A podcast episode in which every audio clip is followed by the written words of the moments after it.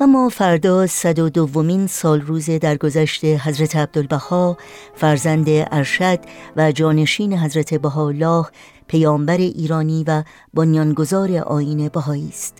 حضرت عبدالبها از اوان کودکی در مصائب و رنجهای بیشمار سهیم و شریک پدر بزرگوارشان بودند و برای دهه ها در تبعید و زندان به سر بردند.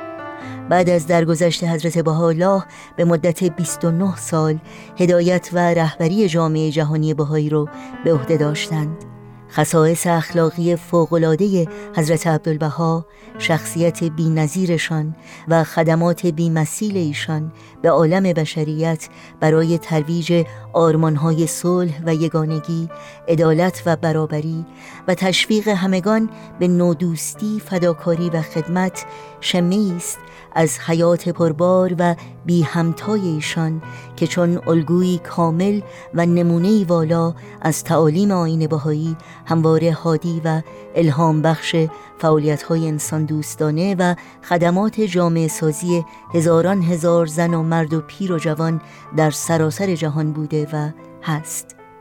آثار گوهربار حضرت عبدالبها که تعداد آنها به بیش از سی و پنج هزار برآورد شده گنجینه است پربها از آموزه های اخلاقی و مفاهیم عمیق معنوی و عرفانی. مجموع مناجات های حضرت عبدالبها از جمله رساترین و موثرترین زبان دعا و نیایش فردی و جمعی است.